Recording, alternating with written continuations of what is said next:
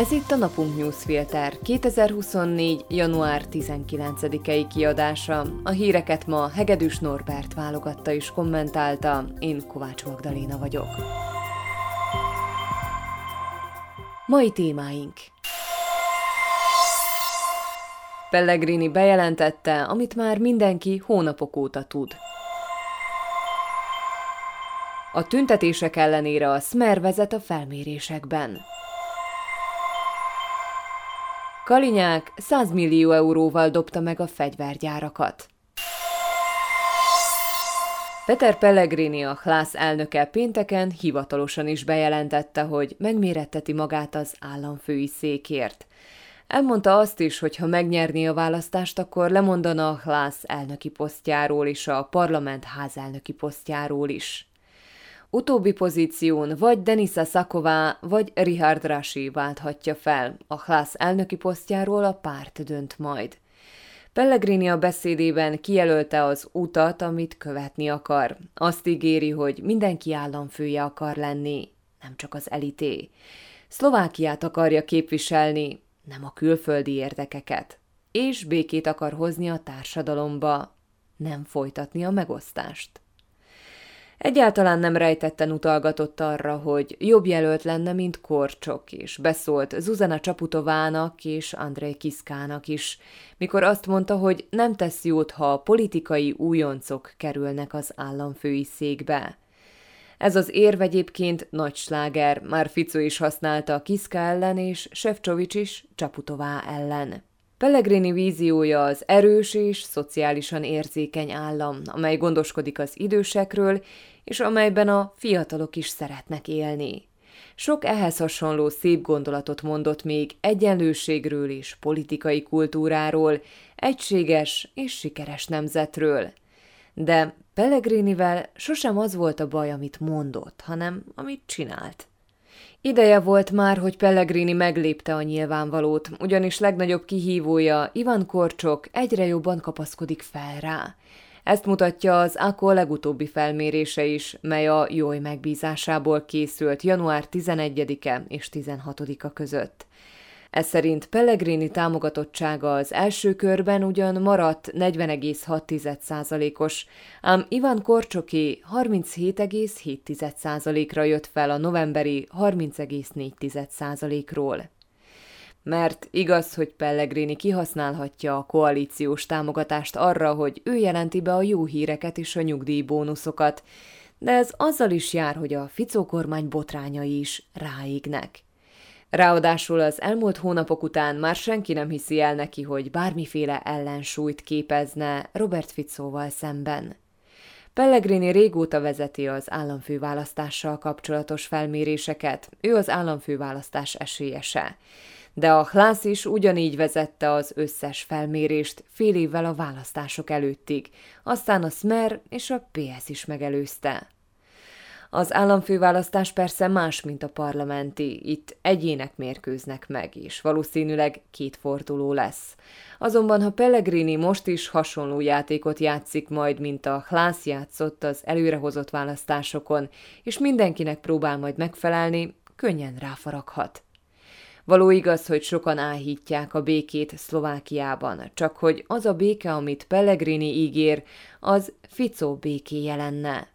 Egy ilyen békében nem azért hiányoznának a viták, mert nincs ellenvélemény, hanem mert a kritizálókat ellehetetlenítik. Nem azért nem lennének tiltakozások, mert minden rendben lenne, hanem mert mindenki tudná, hogy a lázadásnak semmi értelme, hiszen az egész rendszer a mi embereink kezében van. Az országban hetek óta zajló tüntetés hullám miatt logikusnak tűnne a feltételezés, hogy csökkenőben van a kormánypártok támogatottsága, az ellenzéki pedig növekszik.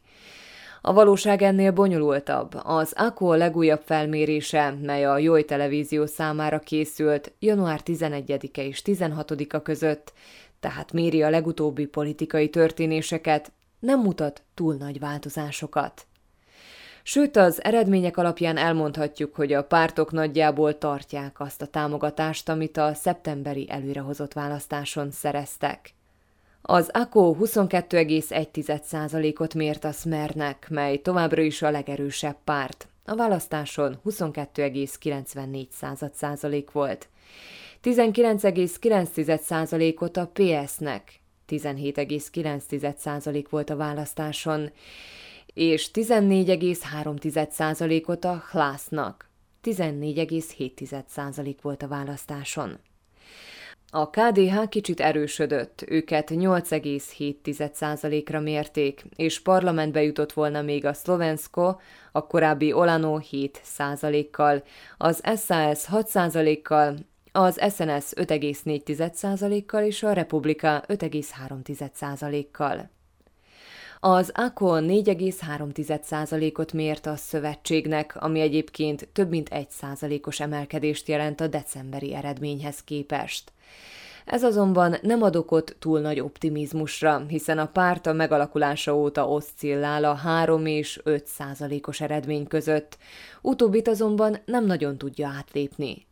A legérdekesebb az egészben azonban az, hogy a szövetségben szemmel láthatóan nem zavar senkit ez az állapot. Sem a kommunikációban nem állt be változás, sem a vezetés nem gyakorolt önreflexiót. Semmi nem változik. Ennyi úgy tűnik elég. A felmérésből talán az világlik ki a legnyilvánvalóbban, hogy továbbra is marad a szekértáborok szerinti megosztottság. A tüntetésekre nyilván az ellenzéki pártok szavazói járnak, láthatóan egyre nagyobb számban. A kormánypártok támogatói viszont ettől nem inoktak meg. Ők talán még elégedetten is figyelik az országban zajló eseményeket, hiszen a koalíció voltak éppen nem csinál mást, mint valóra váltja a kampányban tett ígéreteit. Hogy közben lebontják a szlovák jogállamot, az láthatóan belefér a kormánypártok szimpatizánsainak. 2023 végén jelentős pénzmozgásokra került sor a Védelmi Minisztériumban.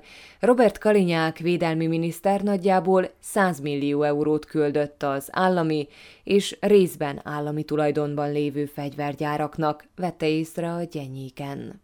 A gyárakat alaptőke emeléssel támogatták, ilyenre korábban is volt már példa, de csak nagyon ritkán került sor milliós tételekre. A mostani 100 milliós támogatást Jaroszlav Nagy, korábbi védelmi miniszter precedens nélkülinek nevezte. Az egészben az is furcsa, hogy a minisztérium nem jelezte előre, hogy ekkora összeggel fogja támogatni a fegyvergyárakat. Kalinyák is csak akkor kezdett az egészről nyilvánosan beszélni, amikor megtudta, hogy a sajtó már szaglászik az ügyben. A pénz egy része a Mária Tölgyesi ZVS Holding nevű céghez kerül, melyet az állam csak fele részben birtokol. A másik fele a cseh Mihály Strnad fegyvergyáros cég csoportjának kezében van, és már korábban kiderült, hogy az államnak nem nagyon van beleszólása a cég működésébe. A beruházás kapcsán azonban nem az az egyetlen kérdés, hogy miért költ az állam milliókat egy olyan cégre, ahol nincs sok beleszólása az ügyekbe, holott az állami cégeknél is jól jönne ez a pénz. Az EVS Holding ugyanis néhány hónappal ezelőtt azt jelezte, hogy a 2023-as évben rekordmértékű nyereséget várnak, 80 millió eurót, ami a 2022-es nyereség több mint kétszerese. A DMD csoport akkori közleményéből az derül ki, hogy a cég 31 milliós beruházásra készül új technológiába és infrastruktúrába. A Gyenyéken cikke szerint Jaroszláv nagy sem érti, hogy miért kellett ennyi pénzt adni egy olyan cégnek, ahol a döntő szót nem az állam mondja ki. Felmerülhet az a kérdés is, hogy ez a 100 millió euró nem fog-e nagyon hiányozni valahonnan máshonnan a szlovák költségvetés jelenlegi állapotában. El kell mondani azt is, hogy egy efféle állami beruházás nem feltétlenül jelent rosszat. A fegyvergyárak jelenleg nyereségesek, a befektetés megtérülhet. De Kalinyák titkolózása az ügyel kapcsolatban és a miniszterrel kapcsolatos korábbi tapasztalataink alapján senki nem csodálkozhat, ha gyanakodva figyeljük az ilyen tranzakciókat. Hírek egy mondatban. Ivan Korcsok leadta az államfőválasztáson történő induláshoz szükséges aláírásokat a parlamentben. Korcsok és csapata több mint 40 ezer aláírást gyűjtött össze. Ha elfogadják a BTK módosítását, az EU érdekeinek megkárosításával kapcsolatos ügyek nagyjából 30%-a elévül. Ez a tény is mutatja, hogy a javasolt változás jelentős mértékben csökkenti az EU pénzügyi érdekeinek védelmét, közölte a különleges ügyészség hivatala. Nem egész két nap alatt több mint 80 ezer ember írta alá a Martina Simkovicsová kulturális miniszter lemondására felszólító petíciót. Simkovicsová a szeptemberi előrehozott választáson 27 ezer preferencia szavazatot kapott. Az SAS felszólította Maros Zsilinka főügyészt, hogy szólaljon fel a parlamentben a BTK tervezett módosítása kapcsán. Zsilinka a reakciójában közölte, hogy sosem fog egy politikai párt elképzelései szerint cselekedni. A benzin és a gázolaj ára a múlt héten jelentősen csökkent. A gázolaj ára literenként másfél euró alá csökkent, ami a legalacsonyabb tavaly július óta. 80 lövést adtak le az utcán sétálók közé Nápolyban. A városban az utóbbi hetekben újraélett a harc a helyi maffia a Camorra egyes csoportjai között. Távozik a Telex-től Dul Szabolcs alapító főszerkesztő. Lemondott az összes pozíciójáról a Telexben és a Telex Akadémián. A Telex alapítványának alapítói jogait átadta, a Telexben lévő tulajdon része pedig a céghez kerül vissza. A mai napunk newsfilter híreit válogatta és kommentálta Hegedűs Norbert. Én Kovács Magdaléna vagyok, a Viszonthallásra hétfőn.